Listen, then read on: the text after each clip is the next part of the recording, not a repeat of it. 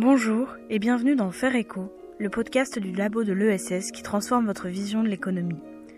Aujourd'hui, j'ai le plaisir de recevoir Louis Détombe dans ce deuxième épisode de la série consacrée à la démarche low-tech. Avec vous, nous partons sur le terrain, à Paris, pour en savoir plus sur le réemploi dans le secteur du BTP à travers une architecture expérimentale. Le secteur du bâtiment et des travaux publics occupe une place centrale dans la question des enjeux écologiques. Selon des chiffres publiés en 2020 par le ministère de la Transition écologique, le BTP représente ainsi à lui seul 43% de la consommation énergétique en France et 23% des émissions de gaz à effet de serre. Dans ce contexte de raréfaction des ressources primaires et de nécessaire finitude de l'espace urbain, nous ne pouvons plus construire comme avant. Réemploi de matériaux de construction, économie circulaire, une réflexion globale sur l'urbanisme de transition s'opère, essentielle pour la fabrique de territoires durables. Bonjour Louis Détombe. Merci d'avoir accepté mon invitation. Pouvez-vous nous dire qui vous êtes? Bonjour, moi je suis euh, Louis Détombe et donc je travaille pour euh, Bellastock depuis 2018 euh, en tant que coordinateur de projet.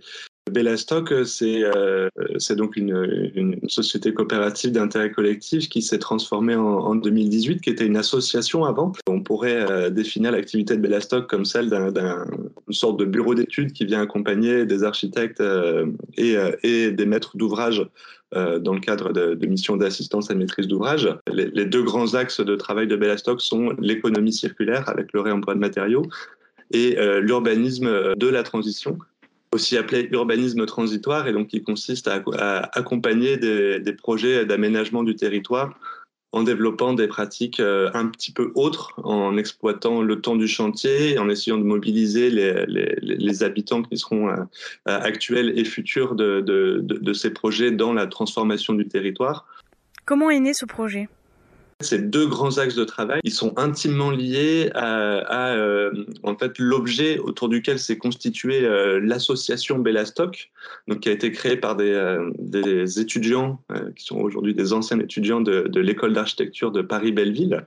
Ils ont décidé de, de créer un événement, un festival qui est devenu euh, le festival Bellastock, euh, avec cette idée à la fois d'expérimenter la, la, construction, donc le fait même de, de, de, construire, de manipuler des matériaux et de les assembler, et également euh, de tester une ville éphémère, donc des constructions dans lesquelles on habite. Ça permet voilà, de, concevoir un projet et d'expérimenter euh, vraiment euh, la manière d'habiter dedans et, évidemment la manière d'habiter ensemble, puisque ce festival Bellastock, il a assez vite atteint des, voilà, plus de 1000 participants. Donc cette, euh, cette pensée euh, autour du, voilà, du détournement des, matériaux, elle nous a amené bah déjà vraiment à, nous intéresser à cette question des matériaux, de leurs caractéristiques, de leurs fonctions et de comment est-ce qu'on pouvait les détourner. Euh, mais aussi, surtout, à la question finalement du réemploi euh, par rapport à d'autres matériaux qui sont par exemple recyclés. Donc le potentiel d'une matière ou d'un matériau est exploité de manière beaucoup plus intense euh, quand il s'agit voilà, de, chercher à, trouver des moyens de construire avec plutôt que plutôt que de le recycler. Vous parliez de réemploi des matériaux de construction. Quels sont les avantages au développement de cette activité? Euh, on a une répartition euh, de, la valeur, donc de l'argent qui est investi pour construire, euh, qui est tout à fait différente d'un scénario où on vient euh, mettre des matériaux neufs. Mais il y a un coût conséquent qui est lié à l'achat des, matériaux et des composants d'ouvrage qu'on va, mettre dans un bâtiment, euh, qui parfois est supérieur au coût de la main-d'œuvre. Et finalement, quand on va partir sur du réemploi de, matériaux, le coût de, ces matériaux, des, ressources qu'on va réemployer, euh, il est extrêmement faible, voire des, fois il est nul. Et euh, par contre, on a des coûts de main-d'œuvre importants qui sont liés à la collecte de, ces matériaux. Donc finalement, euh, même si on arrive souvent à un coût égal ou très légèrement inférieur, on se rend compte que l'argent qui est dépensé par un, maître d'ouvrage qui vient construire sert quasiment exclusivement à payer de la, main-d'œuvre plutôt que de payer des produits de construction qui viennent d'un peu partout dans le monde avec des circuits d'approvisionnement qui sont, qui sont très très peu clairs. Euh, là, on a euh, de l'argent qui est investi pour payer euh, des personnes. Et en plus, ce sont des emplois qui, sont, qui ne sont pas délocalisables, puisqu'en fait, la, la, ressource avec laquelle on vient travailler se situe à proximité sur le territoire du projet. Et le, travail de transformation se fait aussi à proximité.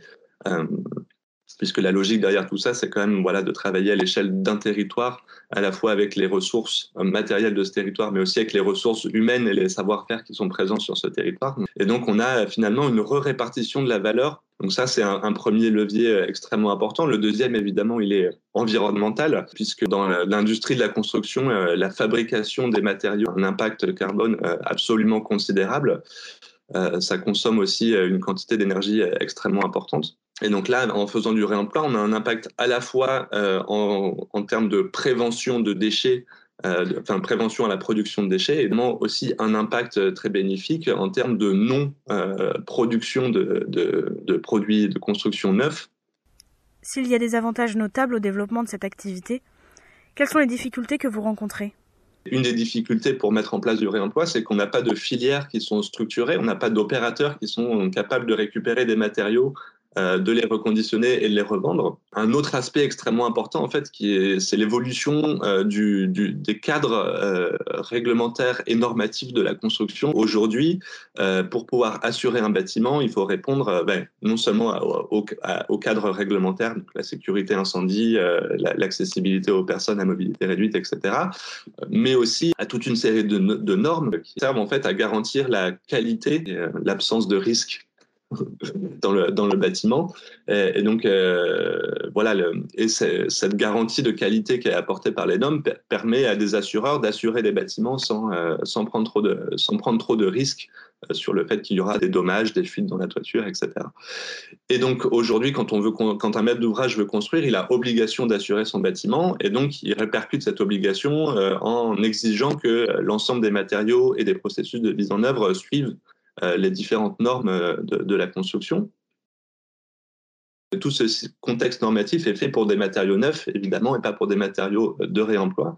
Et donc, il y a tout un travail euh, qui consiste à, faire la démonstration que les matériaux de réemploi ont bien des performances équivalentes à celles qui sont exigées pour des matériaux neufs. Et donc, au-delà du strict coût de ces études, euh, on a aussi un, certain degré d'incertitude quand on démarre une démarche de réemploi euh, sur voilà est-ce que ça va marcher, est-ce qu'on va être capable d'assurer le bâtiment à la fin? Il y a, un, vrai manque d'acculturation euh, des, maîtres d'ouvrage à, ces, problématiques-là qui sont extrêmement qui sont quand même qui restent très complexes. Et donc finalement, on a, au-delà de ce frein strictement technico-assurantiel, on a aussi un frein culturel euh, qui, est, très important, voilà, pour, euh, pour que des maîtres d'ouvrage s'engagent à commander du réemploi, pour que des architectes euh, s'engagent à, prescrire des matériaux de réemploi. On comprend bien ici les différentes problématiques liées au réemploi de matériaux. Pour illustrer vos activités, pouvez-vous nous présenter des projets menés par Bellastock? On peut soit accompagner des architectes qui vont travailler sur un, projet euh, de, construction ou de réhabilitation euh, et en fait développer des, solutions de réemploi euh, ad hoc avec, avec cette idée de détournement qui permet vraiment d'étendre le, champ de, de, réemployabilité des, matériaux. par exemple, si on, prend, si on prend un mur en béton qui est, qui est, démoli, donc il y a une grue avec une grosse mâchoire qui va le, qui va le, le morceler, euh, et, ces morceaux de béton, euh, bah là, euh, c'est difficile d'en faire quelque chose. Par exemple, Bellastock va proposer des solutions de, revêtement de sol. Donc, avec, il faut imaginer une voie romaine, c'est exactement la même chose, sauf que, sauf que au lieu d'utiliser des pierres, on utilise ces fragments de béton. Et donc ça, on a pu voilà, le, développer par exemple à, l'écoquartier fluvial de l'île Saint-Denis euh, ou à Stein. Et donc là, on a euh, une dimension d'économie circulaire non seulement à, l'échelle des matériaux qui restent, qui, restent sur place et qui, voilà, qui, qui constituent une, un, un, peu une trace historique des, des, tours qui ont, été, qui ont été démolies. Et en même temps, on a aussi une, une circularité voilà, dans le, au niveau socio-économique, puisque euh, voilà, un maître d'ouvrage euh, public, un, bailleur social qui est très intéressé par les retombées économiques euh, des marchés de travaux qu'il peut proposer sur le, sur le territoire, via ce levier du réemploi, arrive à, voilà, à, privilégier, entre guillemets, des solutions locales avec un, sens socio-économique important pour le territoire, ce, qui, ce qui est difficile à faire sinon. on peut travailler aussi avec des architectes à l'échelle d'un bâtiment, et là, par exemple, avec, euh, avec l'agence d'architectes BFV, et plus particulièrement l'architecte Jean Bocabeille. On les a accompagnés sur une crèche à Paris dans le 20e arrondissement. Et en fait, on a développé une vêture de façade en bois, donc une espèce de, de, de, de en, surfaçade, qui a été faite à partir de, portes euh, qui sont issus d'une opéra, opération de réhabilitation à, quelques, à une centaine de mètres de, de, de la, du chantier de la crèche.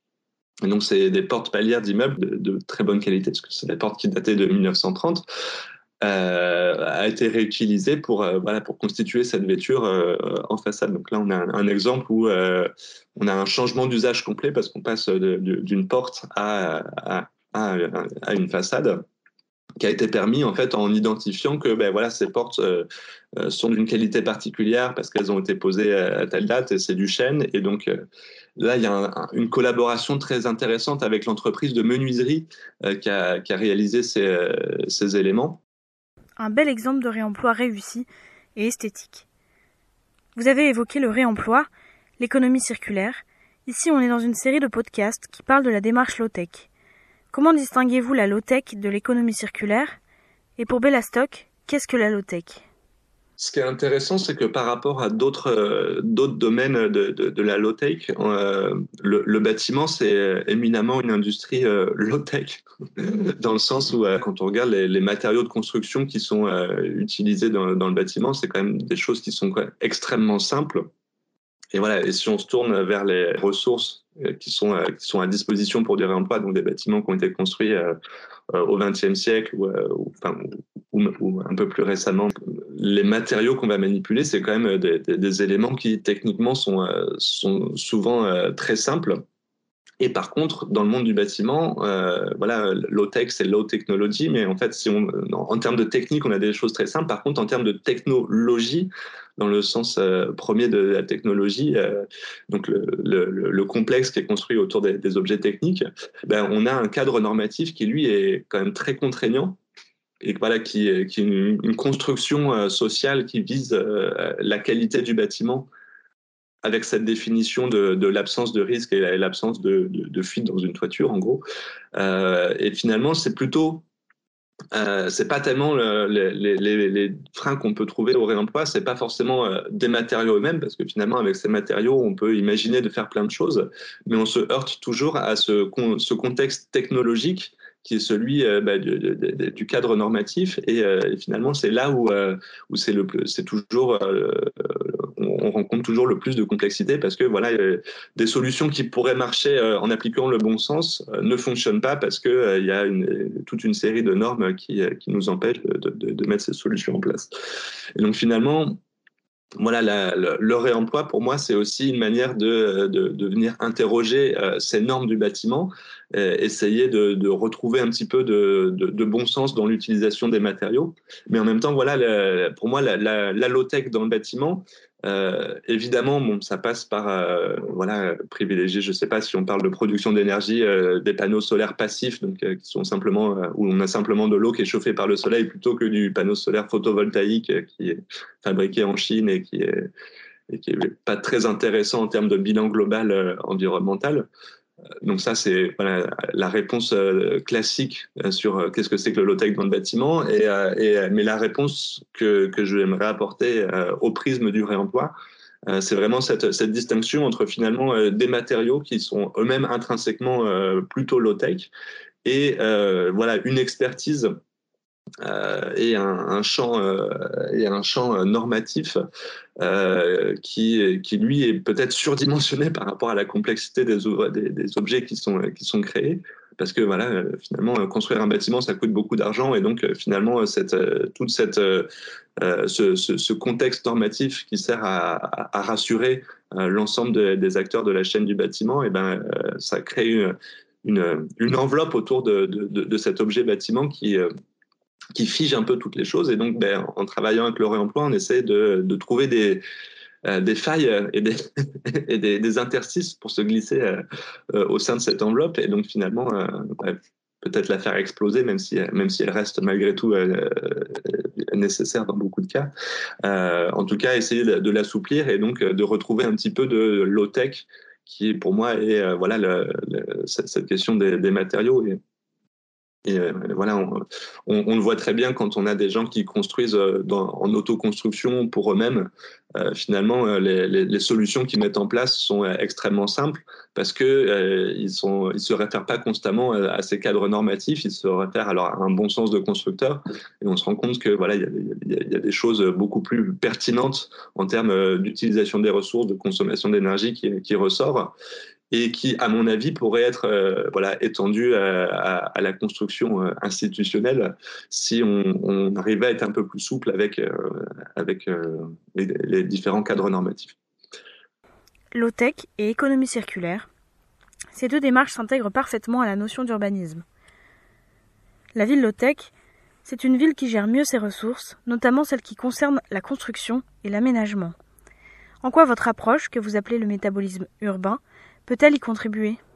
Alors le, terme de métabolisme urbain que effectivement on aime beaucoup, on, l'a emprunté à, une autrice euh, qui s'appelle Sabine Barle et qui s'est intéressée à, la question des déchets, intéressée à comprendre voilà comment est-ce que la, ville gère les, déchets qu'elle produit et, quels sont les circuits euh, de, leur traitement. Et c'est cette notion qui l'a amené à la, question du métabolisme urbain, euh, donc voilà, on connaît le métabolisme corporel, c'est les éléments qui, rentrent dans notre corps, ceux qui en sortent et comment est-ce qu'ils sont transformés à l'intérieur de notre corps. Et finalement, c'est l'idée de, cette analogie en appliquant ça à la ville, c'est de comprendre la ville à partir des flux donc des, choses qui vont entrer dans la ville et des choses qui vont en sortir. Nous, euh, dans, notre cadre, on ne s'intéresse pas au métabolisme urbain dans son ensemble, le faire, on s'intéresse uniquement au métabolisme urbain qui a trait euh, à la construction.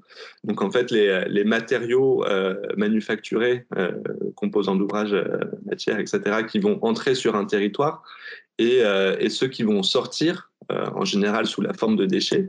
Et donc, en essayant de comprendre quels sont les, voilà, quels sont les matériaux qui rentrent sur un territoire et quels sont les déchets qui en sortent et comment est-ce qu'on peut venir évidemment créer euh, euh, des, rebouclages entre, entre ces matériaux en, utilisant certaines, certains déchets comme des ressources pour diminuer la, l'entrée de, matériaux. Donc finalement, euh, voilà, même le réemploi à l'échelle d'une opération ne peut pas se penser sans une pensée à, l'échelle du, territoire qui va à la fois essayer de, comprendre quelles sont les ressources euh, ben, matérielles sur ce territoire et euh, quelles, sont, euh, quelles sont les ressources aussi humaines et, les savoir-faire qui sont disponibles sur ce territoire. Et ça, c'est vraiment extrêmement important. Et donc, finalement, on est encore à, une ère du réemploi où il est vraiment nécessaire d'impulser c'est la, constitution de, ces filières. donc, cette question des flux, euh, du foncier, des ressources foncières et la question des filières, donc des, gens qui sont disponibles sur le, sur le territoire. Si on veut synthétiser, c'est vraiment les, trois approches euh, de, cette, de ce métabolisme urbain euh, pour les matériaux issus du bâtiment. Bellastock, c'est donc de l'économie circulaire, de la low-tech, du réemploi, et vos activités s'inscrivent pleinement dans l'économie sociale et solidaire. En quoi êtes-vous un acteur de l'ESS pour cet avenir low-tech? De par cette activité euh, d'expertise, euh, notamment autour de l'économie circulaire, euh, bah, l'association s'est mise à avoir une activité commerciale de, vente de prestations. Et donc, avec 12 salariés, c'est vrai que le format d'association ne, fonctionnait plus forcément très bien. Et en même temps, euh, une des grandes forces et, euh, vraiment l'origine de Bellastock, c'est le festival. Et donc, ce, festival, il mobilise certes euh, des salariés, mais il mobilise aussi une équipe extrêmement large de, bénévoles. et donc, c'est vraiment un des, éléments qui nous a orientés vers le choix de la, société coopérative d'intérêt collectif. Et, donc, ça, c'est quelque chose qui collait très, très bien avec le statut de l'association et qu'on voulait absolument pas perdre en, créant une société puisque ça permettait euh, d'intégrer euh, l'ensemble de ces personnes euh, en tant que sociétaires de, de. Et donc, ça nous permet aujourd'hui d'avoir une série de personnes qui, sont, qui ne sont pas salariées de l'association, mais qui ont leur mot à dire sur, sur la gouvernance et sur les, orientations stratégiques de, la société.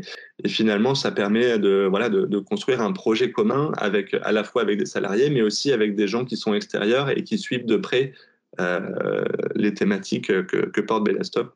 Un des objectifs euh, à terme, c'est aussi en fait d'intégrer à cette réflexion euh, les euh, entre guillemets clients euh, de Bellastock que sont les collectivités territoriales, certains bailleurs sociaux. Et finalement, l'idée c'est aussi de co-construire cette réflexion sur voilà l'action de Bellastock avec les gens avec qui on, collabore sur, sur, les projets, en particulier les, les collectivités territoriales.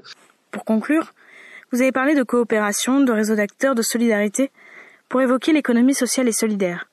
Est-ce que vous auriez trois mots pour décrire cette démarche low-tech dans laquelle Bellastock s'inscrit J'évoquerai d'abord la, frugalité, même si c'est un mot qu'on entend beaucoup, euh, je pense qu'il est vraiment extrêmement pertinent pour penser le, le réemploi. Un autre élément, c'est cette question de la valeur culturelle euh, à la fois des matériaux, mais aussi des lieux dans lesquels on, on, intervient. Donc euh, cette idée, voilà, de, de, valoriser les lieux sur le plan euh, sur le plan culturel et de finalement voilà chercher à ne pas avoir une approche exclusivement dirigée par le, par l'économie ou par une approche développement durable quantitative. Et le troisième mot, je dirais que c'est la, que c'est la, la, la question de la collaboration parce que finalement, euh, cette question du réemploi, euh, elle se porte jamais seule. C'est vraiment un travail euh, qui nécessite une implication de, tous les acteurs, que ce soit de la maîtrise d'ouvrage, de la collaboration avec un architecte, des entreprises aussi parfois des usagers qui voilà vont se trouver avec des produits qui sont enfin, des, environnements de vie qui qui sont pas euh, flambant neufs mais qui ont bah, déjà un vécu et qui nécessitent aussi des, fois de faire un peu de médiation culturelle autour de, ces questions-là ce, travail de collaboration, est vraiment indispensable pour, euh, pour mettre en place de l'économie circulaire. Frugalité, valeur culturelle et collaboration, trois mots qui relient la low-tech et l'ESS pour conclure ce deuxième épisode. Merci beaucoup Louis Détombe pour cet entretien. Pour retrouver l'ensemble des projets de Bellastock, vous pouvez consulter leur site internet au www.bellastock.com. Pour en savoir plus sur la low-tech et ses différents principes de mise en œuvre, Retrouvez l'étude complète du labo de l'ESS pour des métropoles low-tech et solidaires sur notre site internet www.lelabo-ess.org. Quant à moi, je vous dis à la semaine prochaine pour le troisième et dernier épisode de cette série dédiée à la low-tech. Nous accueillerons Sylvain Grisot, spécialiste de l'urbanisme circulaire. À bientôt!